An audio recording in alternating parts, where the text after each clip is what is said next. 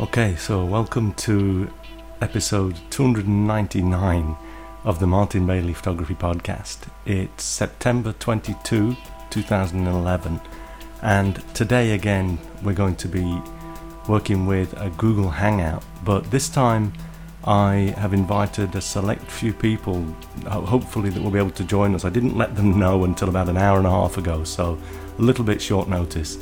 But hopefully, we will be able to get a, a bunch of people on here and talk about the advantages or you know opinions on alternatives to the DSLR camera. And we'll, I'm just going to hang around here and let people start to join. I'm actually online five minutes early. Um, but I, I hope this is going to go well. This is really what all of the testing was about last week. So let's uh, sit back and wait for a few people to join us.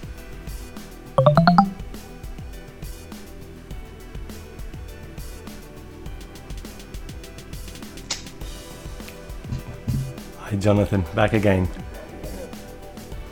Hello. Hello. um, so so far as you can see, it's just you and me. Looks like we're getting the band back together.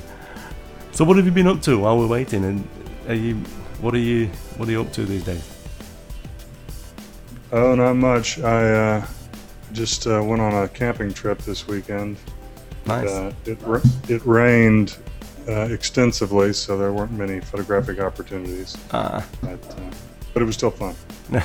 that's good. Well, do do you do you camp in a tent or or in a car, your car or? Actually, I uh, I camp in a hammock. Oh wow, that's pretty cool. Trees. Yeah. That's pretty it's way cool. more comfortable than a tent. Oh, I can imagine. Yeah, I uh, I generally um you know here the the places that I go that I I would camp um because I, I I don't like the idea of a bear waking me up in the middle of the night. So I Right. you know the the bears here in Japan are either very timid and they run away when they hear humans or they they want your flesh. it's, it's like it's like one or the other. Um, there are people attacked by bears here all the time, even in the even in like rural areas. It doesn't have to be way out in the wilderness, because Japan's very mountainous and they have a lot of black bears, um, and they or the the ones with the crescent, like the the uh, the white crescent on the chest. I'm not sure what you call them in English, but they, uh, they when they get nasty, they they'll come for you. They, there was a guy I read I read a an article in a magazine a couple of years ago. Um, it was I think it was entitled "A Bear Ripped Off My Nipple" or something like that, and it, it was basically this Western guy and lived um, in one of the rural areas of Japan, and he went out jogging one day, and all of a sudden it was it was walk it was running along a mountain track, and he, he heard and saw some rustling in, in the foliage up on in the mountain, and he said that this bear just come running down the mountain onto the track in front of him, and started running towards him. And he said he said it was obvious that this bear had seen him from the distance and just decided it was going to have a bit, and it just came straight for him, attacked him, and and he, he actually he managed to fight it off just by punching it in the face and in the nose and stuff as many times as he could. And it, it just had enough, but it, it managed to rip this guy's nipple off, and it caused a fair amount of damage before he, uh, you know, the the bear gave up and went away. So it's a bit scary. So That's terrible. so be, because of that, I mean, I generally, if I'm if I'm in a camping situation, I'll generally, um, my my car has the ability to sort of flatten the seats down a little bit, Right. and and I'll I'll get a, like this self-inflating air mat that I I put out there, and then just sleep in a sleeping bag in the car. So. It's it's not the most comfortable setup, but I'm, I'm sure it's not as comfortable as a hammock.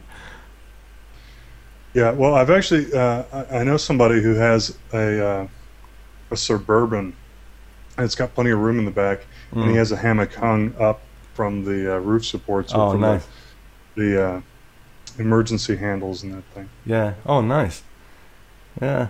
So, what do you do? Do you have to go out when you when you're setting up? Do you have to find yourself a, a tree or some you know a couple of trees that are just the right size apart, or you know, is it have you got a bit of leeway there? Well, it's generally easier uh, in in wooded areas to find a place to hang a hammock than it is to find a place to put a tent. Ah, So you you just need trees that are like 15 feet apart and Hmm. with they can you know there can be underbrush. I've hung over poison ivy and, and all manner of things and rocks.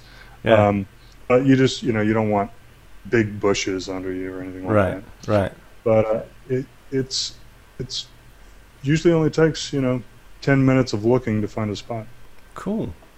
That sounds sounds ideal. You know what? I'm going to spin this around a little bit so that the people that watch this can see a bit of art on my wall. ah, Jeffrey's just joined us. Greetings, gentlemen. Greetings, Jeffrey. Are you? Let's see. You know what? This is automatically changing now as people come in. This is great. So we, we've got we've just been automatically switched over to a nice view of Jeffrey there. It's uh, thanks for joining us. We're we're just chatting about set, setting up camp, uh, hammocks in the wilderness. Um, John, Jonathan generally, when he camps out, he uses a hammock. He says so. We were just talking about that. Do, do you do you get out into the outdoors and sort of and camp and stuff yourself over there, Jeffrey? Not as much as I used to, although I think Jonathan and I are in the same part of the world now. So um, Yeah. I think. Did you say you lived in Laurelhurst, Jonathan? Yeah. Yeah, and I live off of uh, Hawthorne, so um, Yep. short, short few blocks from each other. But no, not as much as I used to. Um, Uh, but I do have I I do have a nice tent. Um, great. I I think more than anything to make sure that put as many layers as possible between the weather and my camera. Mm. Um, so Yeah, yeah. I generally, I was saying, I generally end up sleeping in the car over here and just sort of get a mattress out and sleep in a sleeping bag in the car, or, or in the summertime, or you know, I don't go out in the summertime; it's just too hot here. But like end of early summer, late late summer, fall time, I uh, I don't need a don't need any any covers or anything. But once it gets into the winter, it's it's a pretty it can get pretty dire. So I'm it's like really really warm sleeping bag, but it's uh, you know it, it, it's good to get out. It's nice. I, I don't. I was saying I, I don't camp here as much because of the bears, but I uh, I do like to get out and and just sort of be up. The good thing about it, of course, as you both know, is just that you're there when you when things start happening. As the good light happens, you know, you might you may have to walk to a good spot, but it is nice to be you know pretty close to it all as it starts happening in the morning. You know. So what, yeah, what- that's what Mm.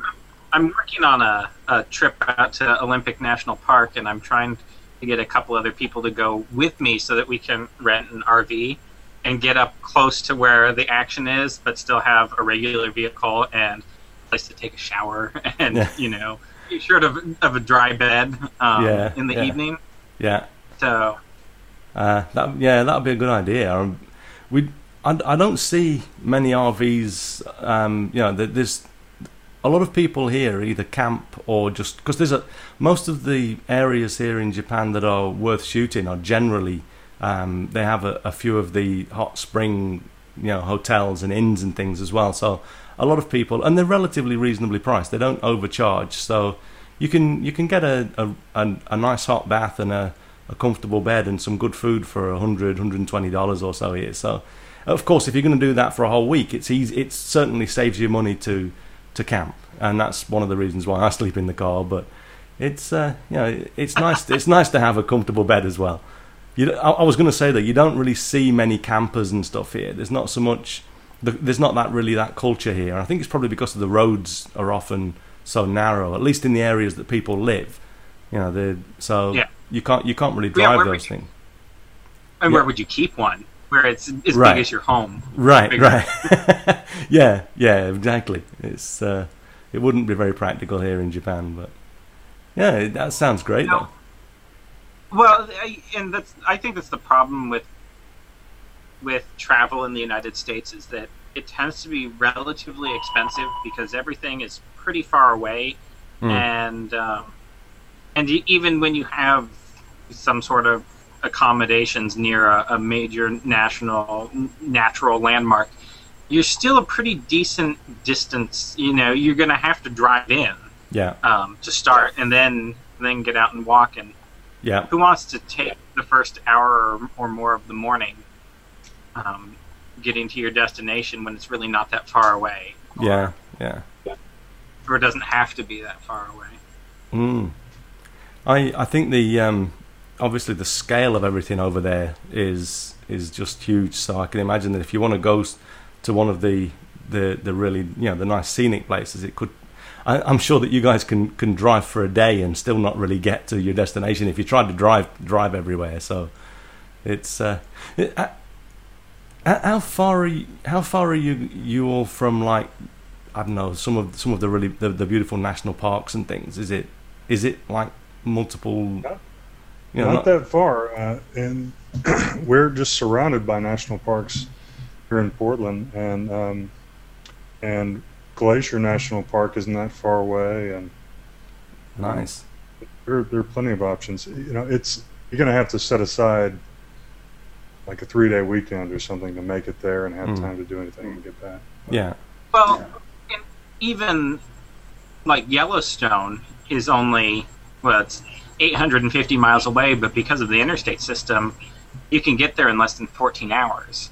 Um, nice. so two people driving in shifts, you could get there in, in a day. Yeah. Oh, that's Um, nice. That's, it takes if I drive to some of the places that I want to shoot way up north, that takes me a good full day anyway. So, yeah, that, that's that's probably. Although I mean, a fourteen-hour drive isn't the, the most exciting prospect, but you know, if you if you're sitting there with a with a good friend and you've got some podcasts to listen to or books or something, it's you know, I can imagine that wouldn't be too bad. A day to get to where you're going to go, and then have all your shooting days, and then come back. That's not too bad.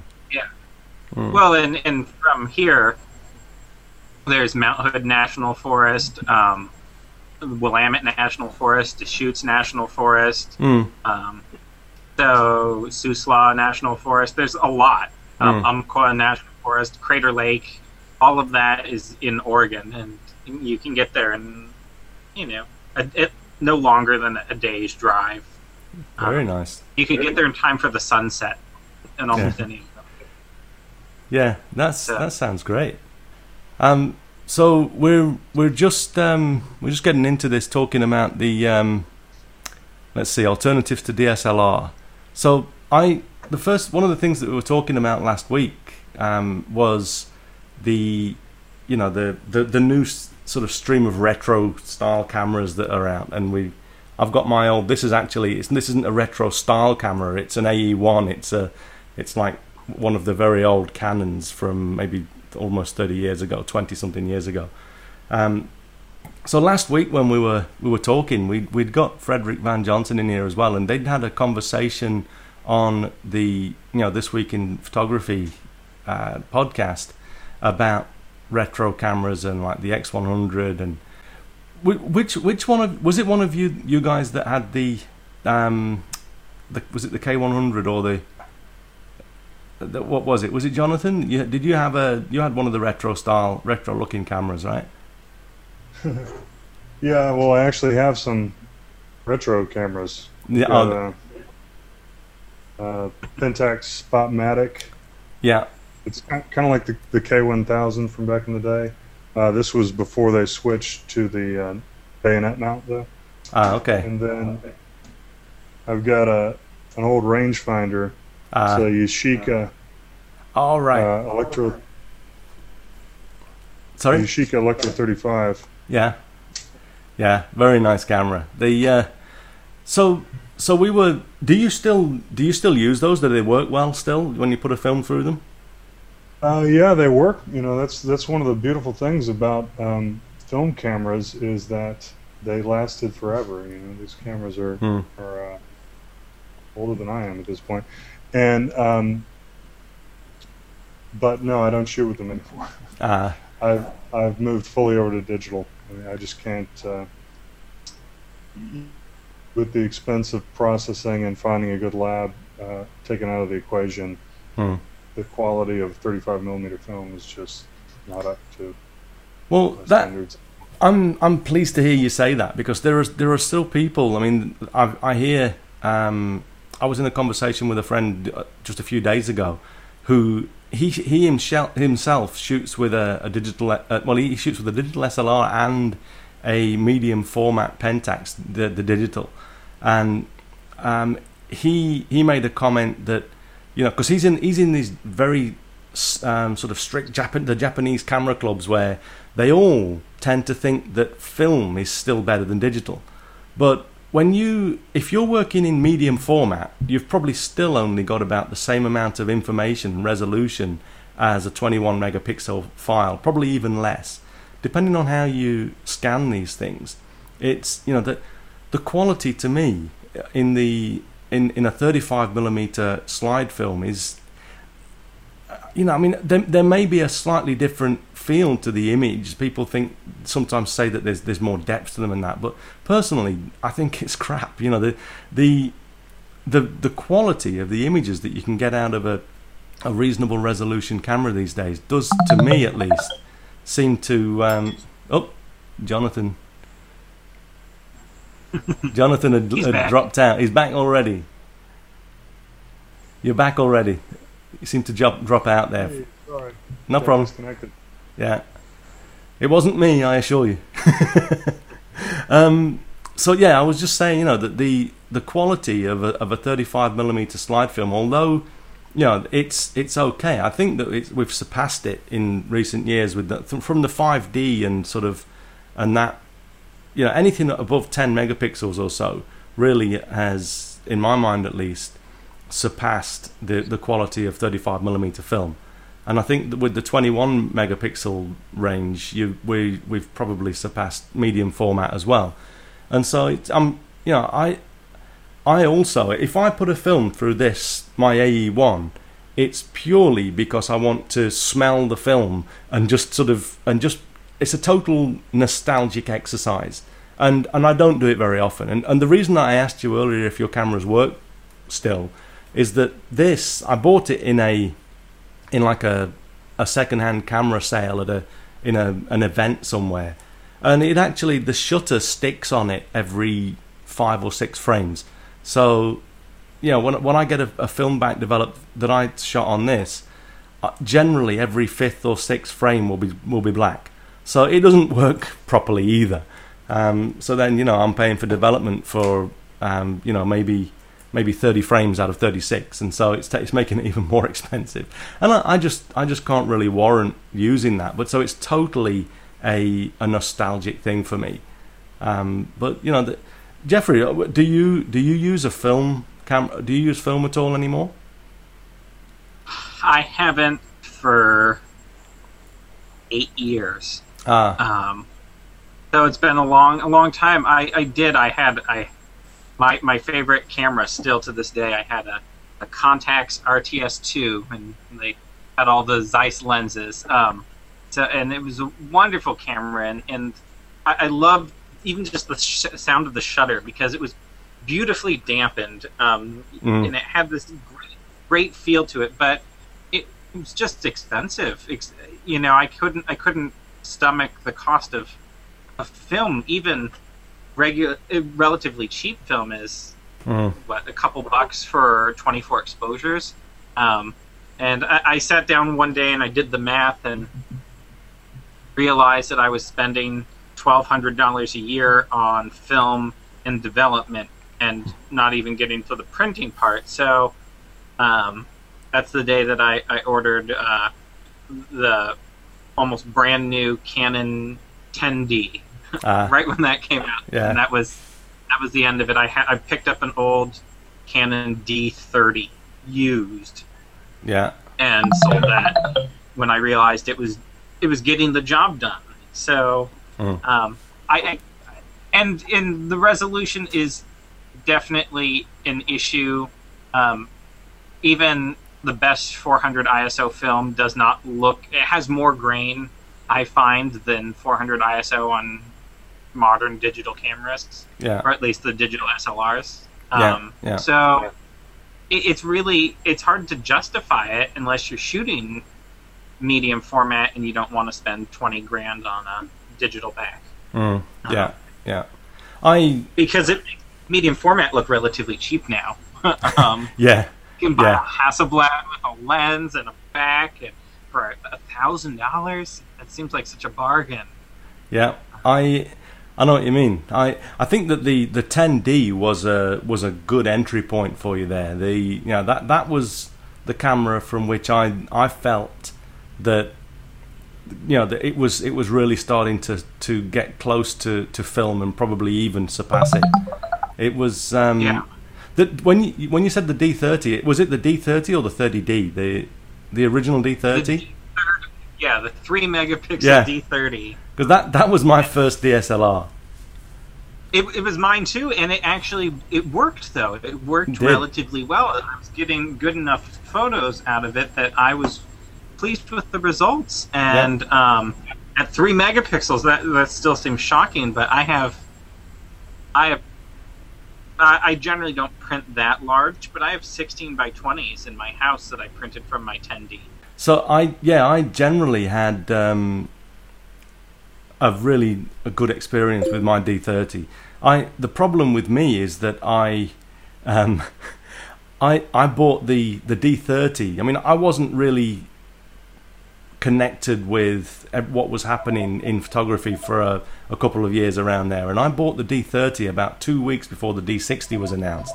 So that cut me up a little bit, you know, because it was it went it was it was the same camera but with six megapixels instead of three. But I decided that because I'd only just bought the D30, that I was going to stick with it, and I did until the 10D. Um, but I, I one of my best-selling images of Mount Fuji with a guy in a boat in front of it was shot with the, the D30, and I'll print that up to 13 by 19, and it still looks pretty good. So I, I know what you mean. You know, I don't like to go above that with it, you know, but it, but even up to 13 by 19, it, it just about holds out. So it's you know it's one of those things that it it I, I enjoy the megapixels now, but when they weren't there, it was still a lot of fun. How about the retro? We were talking last week about the benefits of shooting with a retro camera, or you know even a, a digital retro style camera. Um, you know, I remember talking about the fact that I, I think that they're they're great for you know I, I'm not a huge street photographer, but I have been interested in um, until I heard about the focusing problems with the X100. I was interested in that camera just because of the you know the the fact that it it look it's it's not very imposing. You know the you you can basically throw these things around your neck, and it it doesn't really scream you know like professional photographer or even just you know a, a serious photographer. So I I've certainly been um, interested in this sort of camera just to sort of take it take a step back and and move away from because if I I've got DSLRs that I mean some of my pro bodies they're they're big and square and you can't even take the battery grip off. So they're pretty pretty daunting when you uh, when you when you you know walking around with those things. So what, what have, have you had any experience? I'm on my own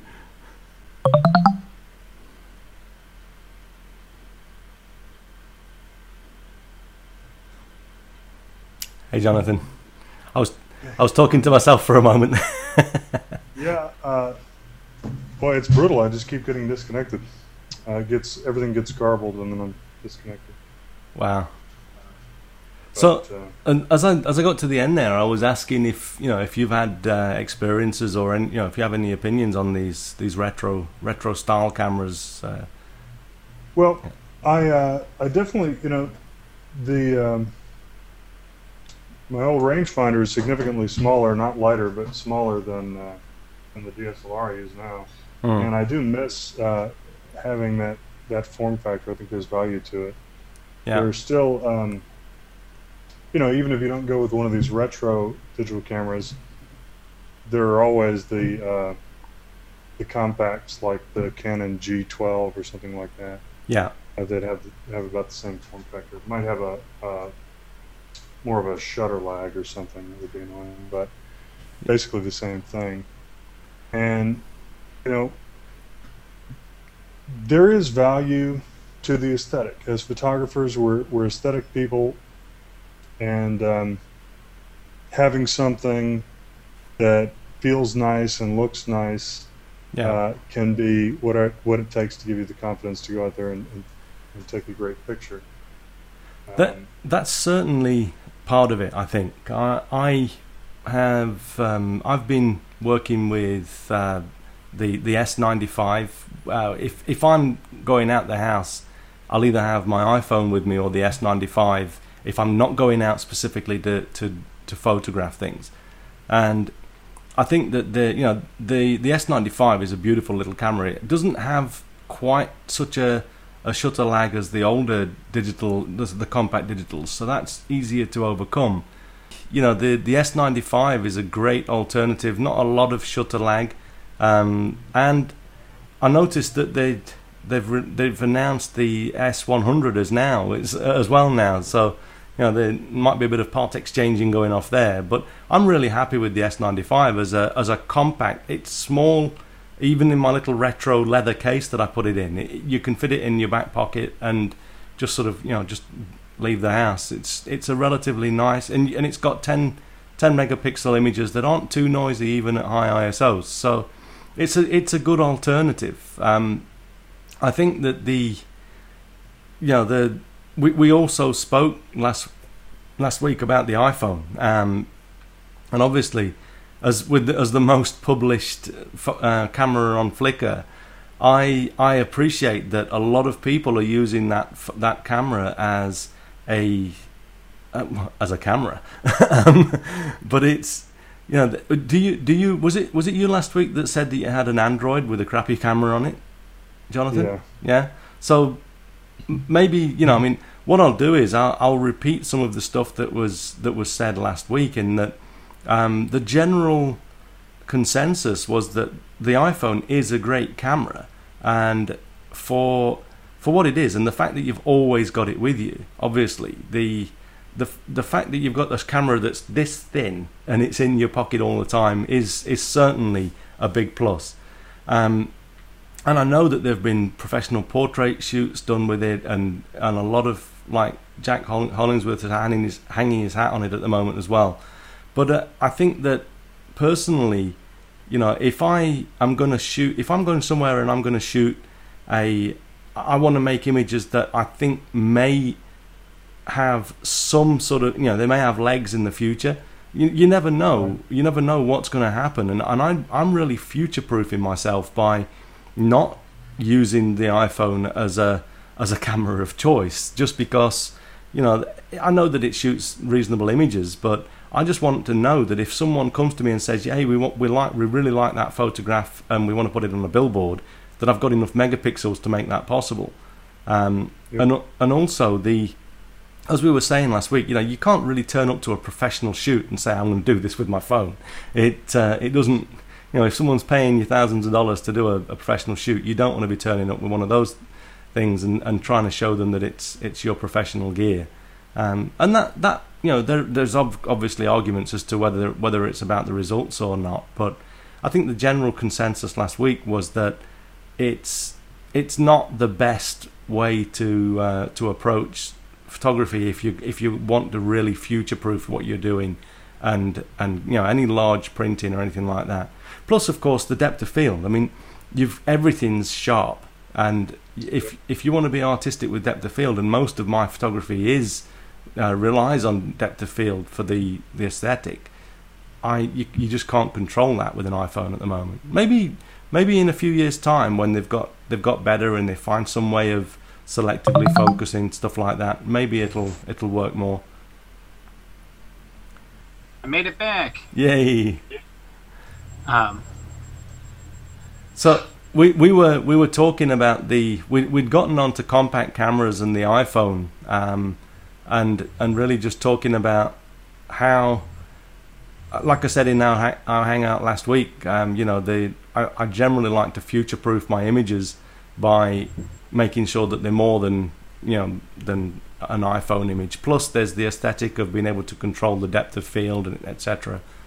So I think that's a big one, especially with Nikon's announcement of their new mirrorless camera that has that really rather small sensor. It's smaller than Micro Four Thirds. Mm.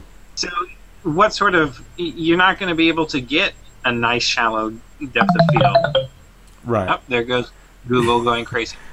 um, actually, it wasn't Google's fault when I got bumped. It was my I had to reboot. Um, but I, I, thought that that was quite a disappointment, and I was happy, well, relieved to see I was the only one who, who, I wasn't the only one who was disappointed. Um, David Hobby um, had posted something on his blog hmm. about his Oh. disappointment too, especially because I and I hadn't realized this, and I'm not a Nikon shooter, so I wasn't paying that much attention anyway. Mm. But um, he had pointed out that it has a um, uh, proprietary hot shoe. Really? Um, yeah. So all those folk out there who are shooting with Nikon, they can't put their SB 900s or 600s on it. Um, they they can't. I mean, I guess that means too. You can't even use a Pocket Wizard on Right. it, I, I can imagine um, so. which would be terribly frustrating. Um, because from such a big manufacturer, you'd expect it to be compatible with with at least their accessories, if not the lenses. Right. But That that is a bit lame. Um, you wouldn't. That that sounds like the sort of thing that a. I mean, obviously, Nik, Nikon Nikon is a Japanese company, and I, I years ago, you, you you found a lot of that. They would make stuff proprietary so that they could get you. You know, they pull you back in, and obviously, they're going to be trying to make money on a on a new type of strobe, you know, flash unit, uh, and other accessories that only fit on that camera, uh, or maybe o- others that are coming out in the in the future. But you you you don't want to be doing that these days. It's going to limit the amount of people because if someone does have a whole bunch of SB 900s that they want to use, and all of a sudden they they can't attach them to that camera, they're going to think about alternatives.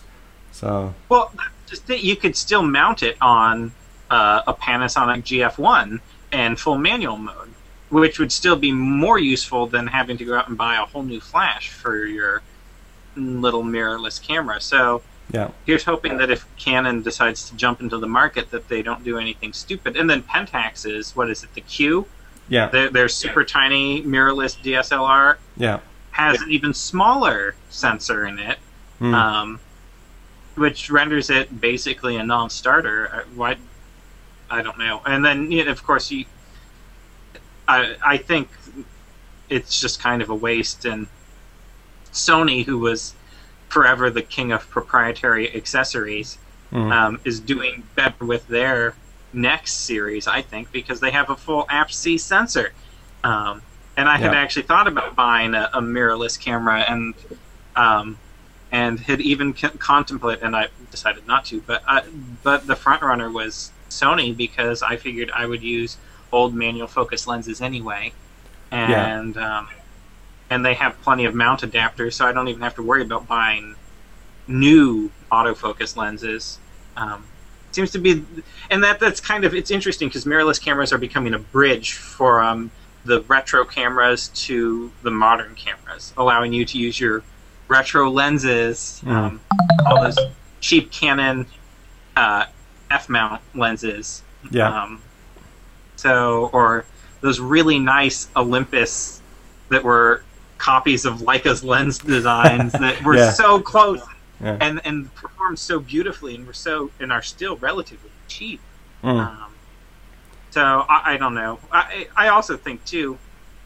I don't know if they'd want to, but it seems kind of a shame that Nikon did not decide to to go with micro four thirds because all of a sudden they'd have a big migration.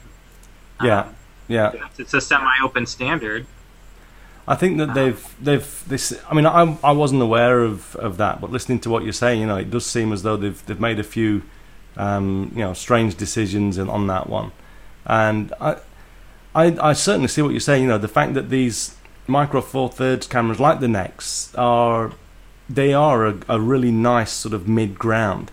You know, they've they've got smaller sensors than the big SLRs, but they are a little bit, you know, they're smaller, less imposing. So you get back to that that thing of you know the one of the reasons why I think the the new line that you know the new retro style cameras that we're seeing are coming out is because they're they're less imposing and and seem more natural for street photographers. Um, but I also think I mean I although I'm not a, the reason that I don't have a Leica one of the, I mean the M9 the M9 I think it's a beautiful camera. Looking at it it's it's got a good size sensor in there and it's just a beautiful camera. Leicas have always been the like the the epitome of what what a really nice retro even when they were you know weren't retro.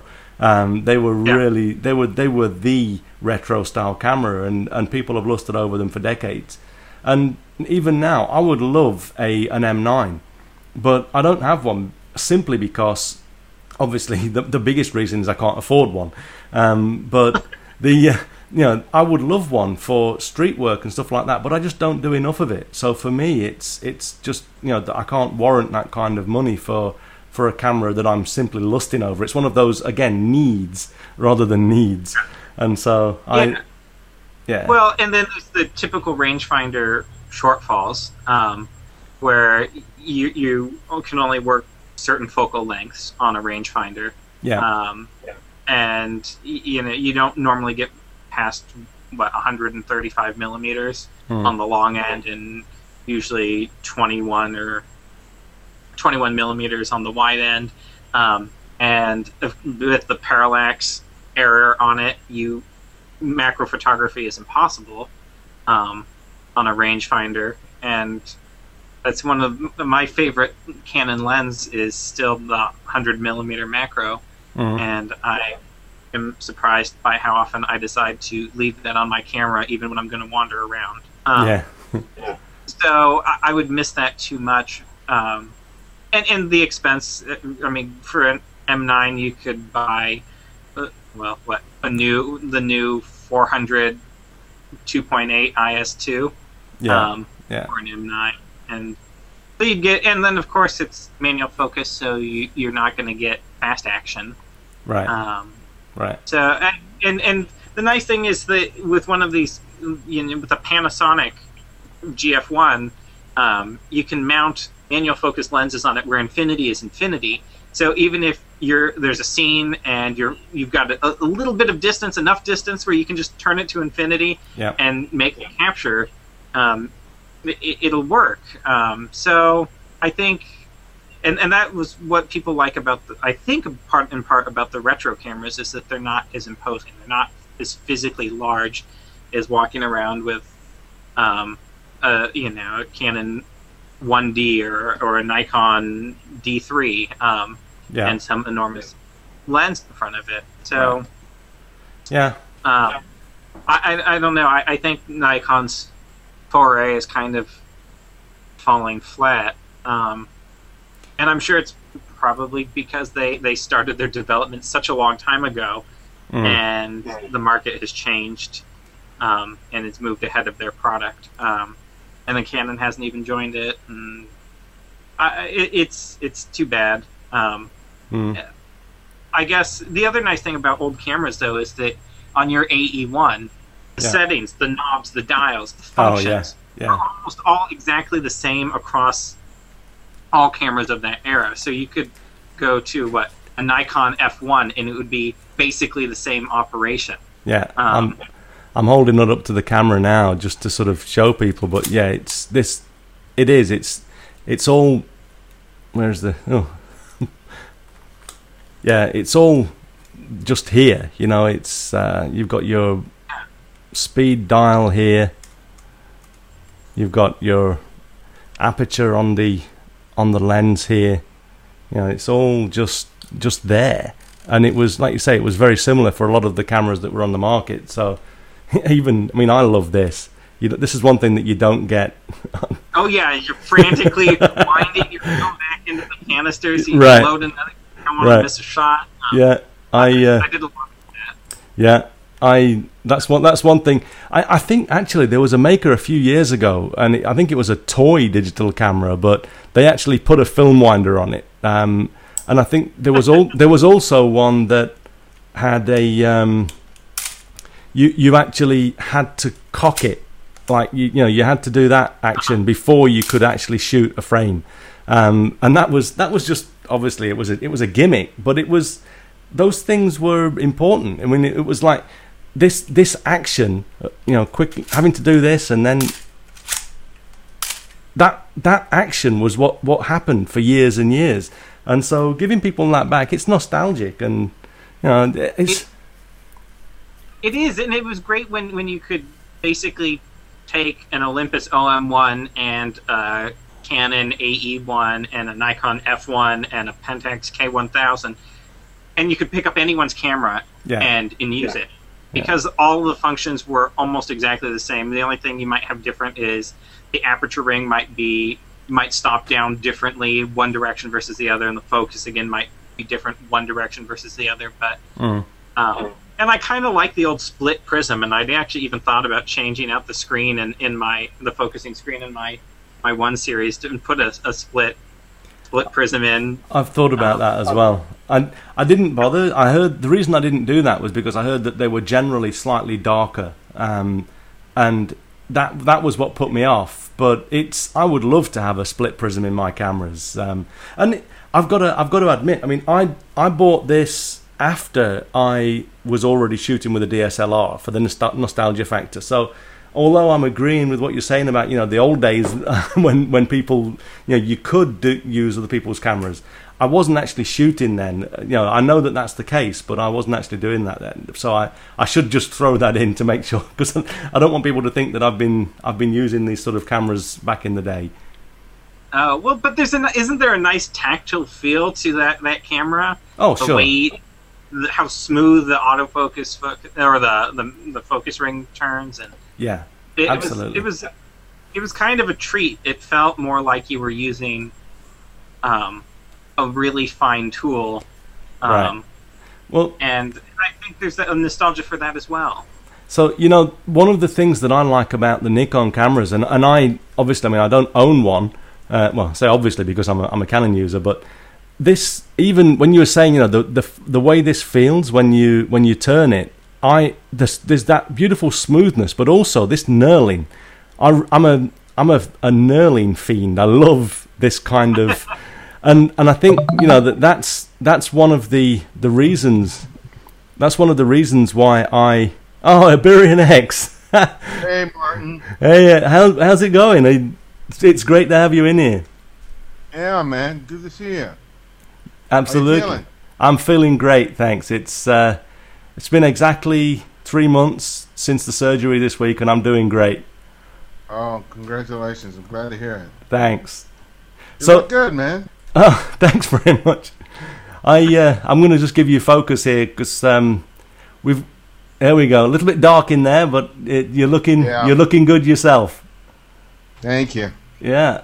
So uh, we were we were just talking about um, you know we'd been chatting about the uh, you know the the retro style cameras. I've got an old AE one here, um, and Oh, yeah. we've we've been all over the all over the place um, talking about the the new uh, retro style cameras that are on the market, and also we you know Jeffrey here in, in the middle. I don't know if you can see. Um, I don't Hey, think. Jeff. Hello. Um, so yeah, the, we were talking about um, you know how less imposing these retro style cameras are for your um, you know for street photography and stuff like that. But as you know, I mean, we've spoken on the I remember a few years ago on the Focus Ring um, podcast that we recorded with X, where I, I think I, I recall making you laugh saying that if I was a street photographer, I'd probably do it from a mile away with my 600 millimeter lens because it just Yeah. it, it was it's not the sort of stuff I actually do more now, but still I'm not. I don't consider myself a street photographer in any way. Um, but we was talking about the the fact that you know th- these these retro style cameras are less imposing.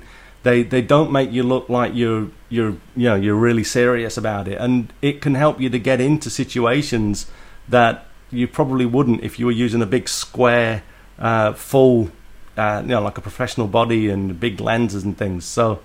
And and I, I'm really glad that you've jumped in. Obviously, I mean we are recording this for a podcast, so uh, you know, I, How are you? yeah. So I I don't know if you. Good thing I just showered.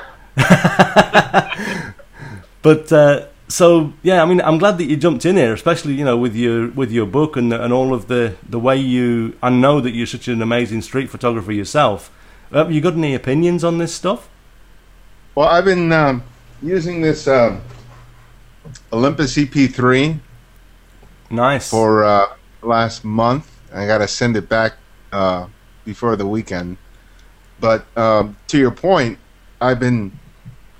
Uh, it, I think it's a 12 millimeter lens Mm. that they have, an f2 lens, yeah. and I've been using that and getting really, really close. I mean, if you look through some of the images that I've posted to Google Plus, Yeah. Um, some of those images, I was pretty damn close. I mean, getting within like three or four feet of somebody Wow. and uh, making a photograph, which is something I never would do with a with a normal DSLR. You know, with a yeah. with a zoom lens on it, it just would just be really intimidating. But something that small, you can bring it up pretty quickly, and it focuses fast enough that I can get a shot. And many times people aren't aware that I'm photographing; they think I'm photographing something behind them. Ah. With that wide angle, I can include them in the frame. So, so Ibarionex. I'm gonna where.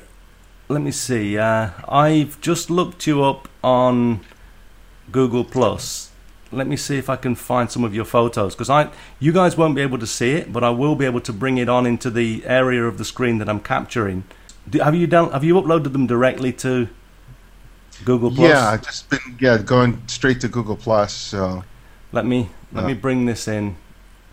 Um, I also have them on. I have some of them on um, 500 px. okay, let's go there. Go there as well. So search for you. How is the autofocus? I heard it's much improved. Oh, it's it's the fastest thing I've ever used on the street. It's been the most reliable autofocus system that I've used for any camera that I use on the street ever. How is Uh, it in low light? You know, I don't do a lot of stuff in low light. Um, it's contrast based, so it probably will have its challenges in really low light. But most of the stuff that I do is on the street, Mhm. so um, I've really not had to really face it under those kind of circumstances. And um, Hmm. yeah, so, So- I really, I really can't speak to that. So Ibarionex, I've I've got your 500 px page up now, um, and I obviously you can't see this, but I've got uh, like beating the heat, three guys uh, and the fat man. Um, is there any of these that you could you could talk about briefly if I got it, if I got it up on the screen? Uh, bus fumes. Yeah. Um, the um, see, for example, both the blowing um, blowing bubbles and Old Town Light and Shadow, both of those were shot with the uh, with the Olympus, and I was relying completely on the uh, autofocus for both of those Got those pho- photographs. Um, So, so I'm, I've got this. I've got blowing bubbles up here now, and it, it looks pretty. It's a beautiful shot. You've got. Um, let's see.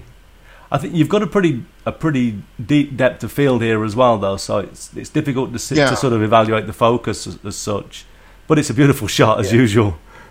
And then Three Guys and the Fat Man was also with that, um, with the EP3 and the 14 millimeter. So yeah, I mean, I was, I was uh, just basically seeing a moment, raising the camera to my eye and shooting. Mm, And because the instantaneous response of the of the shutter release button to my finger, mm. I didn't have to experience the kind of delay that I usually experience with the DSLR. Because with the DSLR, it has to sort of search for that focus. Yeah, And even though they're fast for the street, I need it to be instantaneous, like it would be with a film camera. yeah, And uh, I've always been frustrated with most DSLRs with respect to that. yeah. Uh, even the more recent ones, they just they're just not responsive enough. And this is uh, hopefully an indication of things to come in terms of all cameras. Because if they're all this fast, if not faster, I'd be very very happy. But um, Yeah. I've I've just had these up on the screen as as you've been talking, and they are beautiful beautiful images. Are, what are you using for your black and white conversion? Are, they in camera or are you doing it in post processing? Uh, actually, uh, these were all in camera. I had the uh, camera set for RAW plus JPEG, and set it for monochrome. Very nice. And so I, uh, because at the time, the um, the beta of li- the latest uh, version of Lightroom wasn't out yet, so all I could do was access the JPEGs. Mm. So I was just doing RAW plus JPEG, and then just uploading the JPEG files to Google Plus and into Photoshop. I do a little bit of tweaking in terms of contrast, but overall, this is what I'm getting straight out of the camera. That's a nice conversion. I've uh, I've been th- you know throwing some of these up on the screen as you've been talking. It, it's it's doing a nice black and white conversion as well. So it's it's impressive.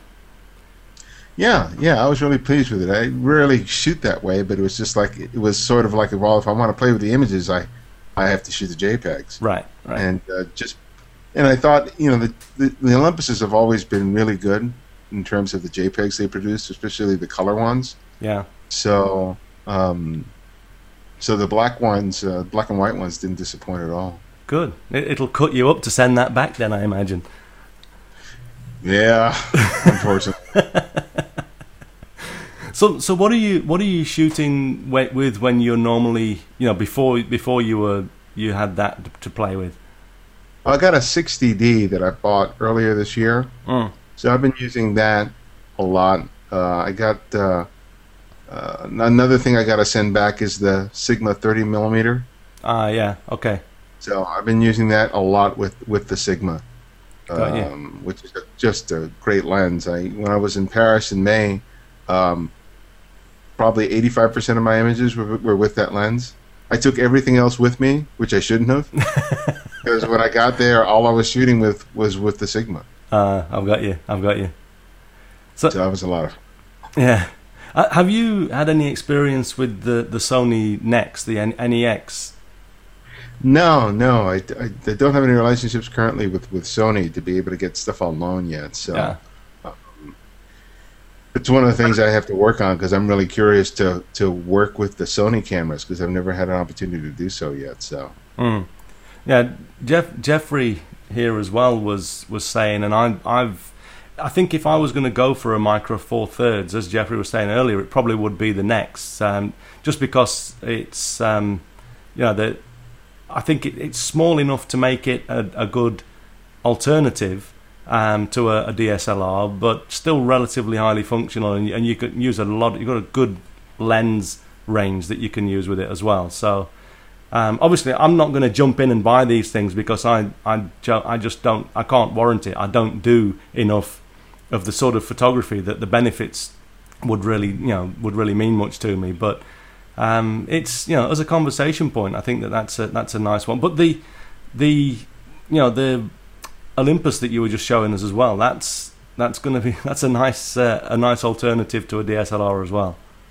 yeah, and I've been making. Um, I was make, I made some prints yesterday. I made some 11 by 17 prints from uh, from the from the JPEGs Mm. uh, yesterday, and they look really really good. Nice. I'll probably make some uh, 20 by 30 images to just to check it out um, to see it. But from my experience, it, it, it should hold up. Yeah, You know, fine. I'm not a big pixel peeper, so yeah. Are, the you- are image you- looks good. Yeah, it's good. Yeah, yeah. So, are you printing at home or sending them to Yeah. a lab? Yeah. What are you printing I with? got 'em here. Um, again, I'm evaluating the Epson Photo R200, Okay. and I also have the I think the 3400 Nice. or 3300. I forget. Yeah. So, So, ah, it's, ah, it's nice. been this week that I finally got to printing because they gave me these a, a while ago. yeah. So I just finally started, you know, taking all these images that I've been producing over the last couple of months and making making prints. So I just made some prints on their uh, premium photo glossy paper, which looks good. But I'm looking forward to playing with some of their signature uh, papers. Uh, Is that Um, is the is the glossy one the Crispia? Do you, do you is it branded as Crispia over there in the states? Uh, yeah, they don't use that term here. Ah, okay. It's like yeah, it's crisp. I- refer to chicken here as crispy, but not paper. It's here here in Japan. It's it's um, Crispia is is not crispy I E R. It's I I A Crispia. Um, but Oh, it's okay. yeah, it, it's nice paper. A, a, a friend of mine was showing me some of his work printed out on that a few days ago. But yeah, that's uh, that's pretty cool that you're that you're evaluating that stuff. So, um, Yeah, I mean, I like the, you know, it's a good paper, but I've always kind of favored more the luster and matte papers. me too. Yeah. Um, I just, I just like the the look of those much better than I ever did glossy. Yeah, I I generally um, I will nine- 90 95 percent of what I print is on uh, is on matte paper. I, I've until until very recently I've used the Hahnemühle soft um, photo rag, um, and Yeah. the, the bright the Hahnemühle bright white photo rag is is pretty amazing. But I um, I, I also like their Baryta paper. If I'm going to go gloss, because to me, um, although they call it a gloss paper, the Barytas are generally a, they're they're kind of a luster as well. They've got a little bit of texture there, um, and they're they're a nice paper to work with. Um, I'm actually, you know, if I if I spin can spin this around, I'm actually currently working with over the. If you can see in the distance there, we've got a batch of um, rolls of paper on my table over there, Yeah. which, which are from um, Breathing Color, and I'm actually moving over to Breathing Breathing Color papers because uh, you know they, they actually sent me. There's there's more there than I than I will be working with initially because they sent me those to evaluate as well. Um, but I'm I'm going to be switching over to some of the the, the really the, you know the fine art papers from Breathing Color as well because they're they're they're yeah, I've making never heard of them. they're making some pretty good. You know, I, I started using Breathing Colors um, papers originally, initially when I moved to their Lyve canvas, L Y V E canvas, uh, for my gallery. The if you you see on the wall behind me, we've got a couple of canvas wraps. These things are done with the. Um, you know what? I'm going to just. I won't be able to hear you while I do this, but I'm just going to grab one of these to show you. But this. Uh, if I if I click my my own video and put my earphones back in, you can see that um, this is this is a canvas done on mm, not going to work on uh, Breathing Colors Lyve canvas, and it's beautiful. They are there. I you know I use their bar their large 1.75 inch um, frames and it's just Mhm. and, and because I laminate them, you know, you, you don't have to worry about mollycoddling these things. If they get dirty, you can wipe them off with a wet rag. Beautiful canvas Yeah. wraps, and I I got into um, breathing colours. I'm going to say substrates because it's, it sounds nice, but I that you know the the first uh, thing that I started using was their their canvas, but the Vibrance rag. They've got Optica One, Vibrance rag. All of these things, I've started to test them out, and they're they're looking really really good. So I think that they're probably going to replace once I once I've got rid of my Hahnemühle stock. They're probably going to be replacing that. Um, so that's you know that's something I'm looking forward to, to getting into more. I'll be changing my, my shopping cart details on my website soon. But yeah, Are you uh, they comparable in price or? they're the, the thing with um, breathing colors papers is is that you can only buy them from breathing color they they- they spend a lot and this is coming straight from um, breathing colors straight from breathing colors guys um, but welcome Jarvie. We're we're in the we're in the middle of a a, a, a good conversation here. We'll jump over to you in a moment.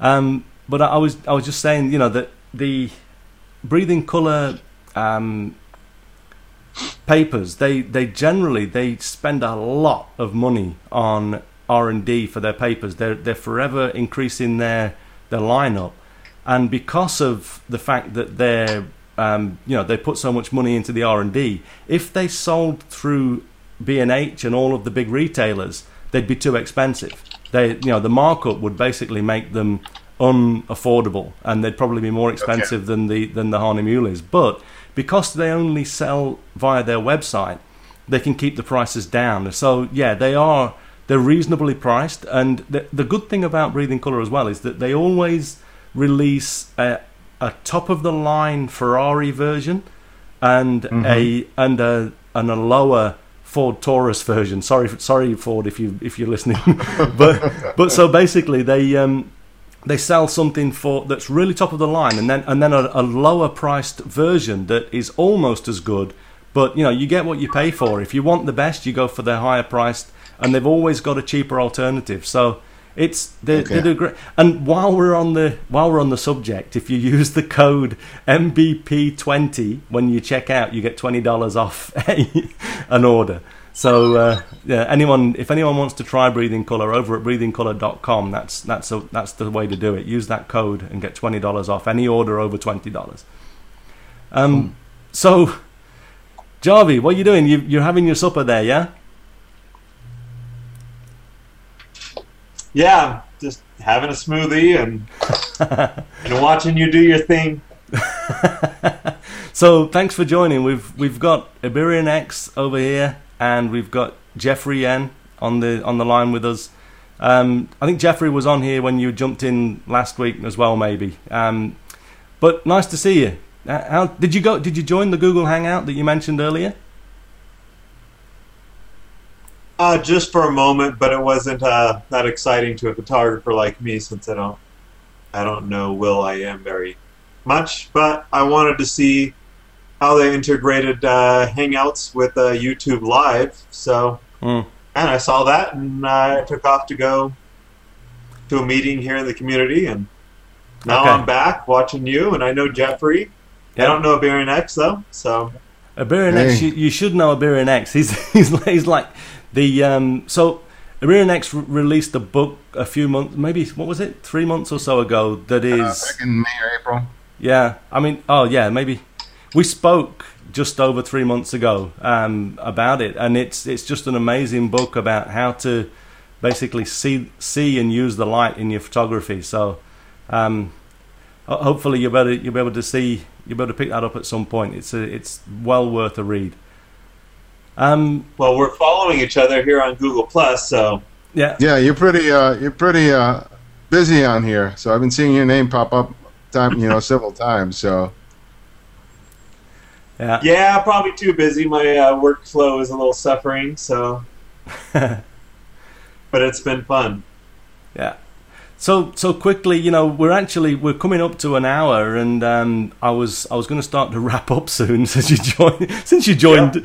Um, but have you? Um, we've been talking basically. What I want to do quickly before we finish is, um, you know, we've been talking about the um, the benefits of using the smaller retro style cameras or four thirds cameras. Um, have you have you used the the four thirds or these new retro style cameras or anything like that, Jarvie, in your in your work? I I have not because they do not fit my style, but um, you know I, I know a bunch of other photographers that do, and uh, there's something I would suggest to some photographer or aspiring photographers. Mm. Yeah. So so But what? Are, myself now. yeah. Well, that's that's pretty much how I am as well. I I've uh, I've not been. I've not bought one. I've not. I, the the smallest. Well, I was. I've shown a couple of times. I've got an old AE one, but basically this is just for nostalgia value. I I don't really use this, and I wouldn't use it in a shoot. Um, basically because it's got a it- the the the shutter sticks every fifth frame or so. So I, I end up with you know I'm dropping frames on this. But even even if it wasn't, I wouldn't be using it. I would be using my professional sort of um, you know one one D series cameras or or my five D. I mean that. The, you need a certain amount of control over depth of field. Obviously, you get that with this, but the the four thirds cameras generally tend to have a slightly deeper depth of field, even with the same settings. So, but I, but I think that they're in for what they're designed for, and, and I think the overall um, consensus is is that they're great for street photography. Um, if I did more street photography, I would probably own a bunch of them, knowing me.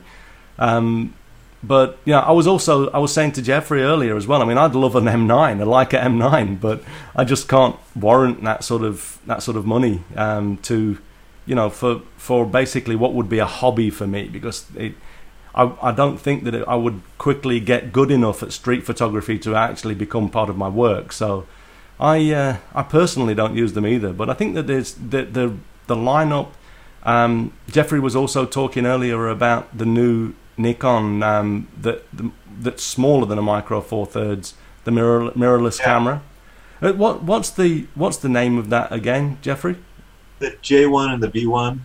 J1 and the V1. So, you know, I mean, they're the the whole range of of micro four thirds and smaller, the mirrorless cameras, seems to be heating up. And there's, you know, I think that there's going to be a lot of people that will be considering these, especially the the sort of people that are using the the rebel size or the, you know, the the I don't want to say lower end, but you know, the the more consumer style um, digital SLRs I think that these people will certainly have a, a cheaper alternative that that's really really works well. And if you if you're not so worried, I mean, you can get with the micro four thirds, you can still get a, a shallow depth of field. But I think that there's there's certainly a you know a, a, a few more limitations over depth of field and things like that that, that you wouldn't get if you were in you know a, a general sort of you know with with your your full size DSLR.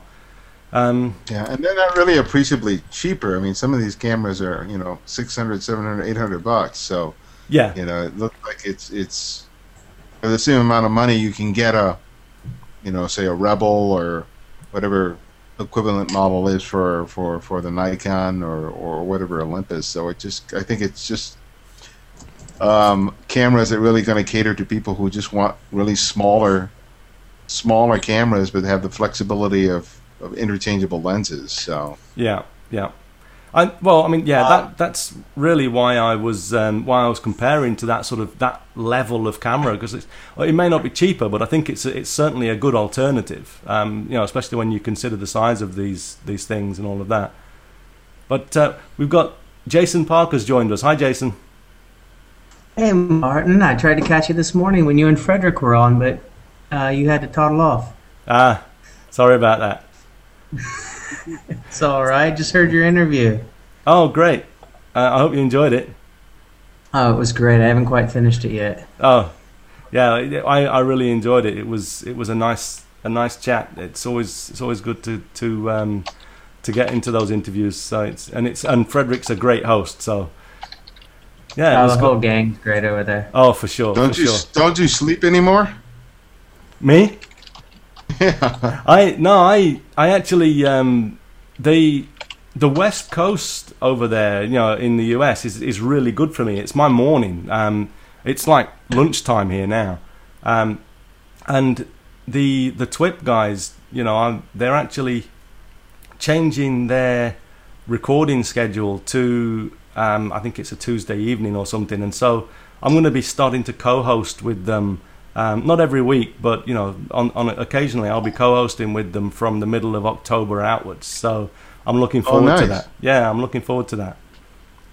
So you know what, guys? Um, I'm sorry about this, especially as Jason's just joined. I, I think we should do one last um, round of you know who you are and where people can see you, and we'll jump off. We'll we'll we'll you know wrap this one up. So from the from the left here, where I'm looking, Ibarionex, where can people find you?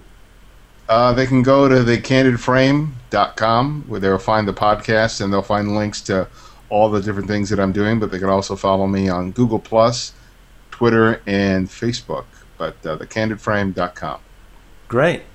So, Jason, you, you get a free plug here as well. for, sorry, sorry that you managed to join us at the very end here, but can people can people see your work online? Uh, I'm just on Google Plus right now. I don't post a whole lot of stuff online. Okay. I'm, I'm getting back to it. I'm kind of slow at it. No problem. You know what? I'm just going to resize my window here a little bit more again so that I can actually show your names as because I'm recording a portion of the screen, so I'm just going to show your names here. Um, so great stuff. Let's see, Jeffrey. Uh, where can people see your work online? Have you got? Um, well, Google Plus is always great. I'm always trying to recruit more people, and um, you can check out my blog. It's blog.cranialaperture.com. Great stuff. And I'm going to skip over to Jarby, and Jarby's actually done his magical um, showing showing us. Look at that! I, I love the way you do that. I uh, so Jarby, you're actually showing us your work as you as you as you do this. But is there anywhere where people can go to just to, to you know check out your amazing work? You know what? I am uh, designing a new set of business cards, and on the back, I will have only one thing, What's and that is my Google Plus link. wow. That's all I care about now. I, my, I have I have blogs. I've been busy on. I've been on Facebook for six years. I've done Twitter. I've done everything, and on the back, all that'll be there is is basically jarvydigital.com slash plus, which will basically take them to my to my uh, my Google Plus because that's where everything kind of comes to. Okay. My portfolio, my writings, my interactions, the way to get a hold of me. excellent. It's I've. I've seen you rocking it here, so yeah, that's great. Good stuff. Hang your hat on Google Plus. So thank you very much, gentlemen. I'm, I'm just going to quickly finish by saying that you know, you as usual, you can anyone can find me at martinbaileyphotography.com. Everything's linked there. Thanks for joining us today. The people that have joined. Um, unfortunately, Jonathan seems to have, have dropped out and couldn't get back in, but thanks to Jonathan as well. And uh, we'll we'll catch you again very soon. Thank you very much, gentlemen. Good night. Night. All right. Have a Bye-bye. good day, Take. Martin. Bye bye. Okay, so I'm going to quickly wrap this up once more here. I need a browser. So look at this. Ibarionex's work is amazing. Um, so do check Iberian X out. He's he's one of the best street photographers that I know, and all-round photographers, and really nice guy. Um, so I'm just going to click this. You can see this is where I'm in martinbaileyphotography.com. Everything I'm into is up here, and all of my social links and podcast links and things are down here. So we'll call it a day. And I, again, thank you for joining today. Thank you for listening. And I will hopefully see you again in the 300th episode of the Martin Bailey Photography Podcast next week. Until then, you just have a great week, whatever you're doing. Take care and bye bye.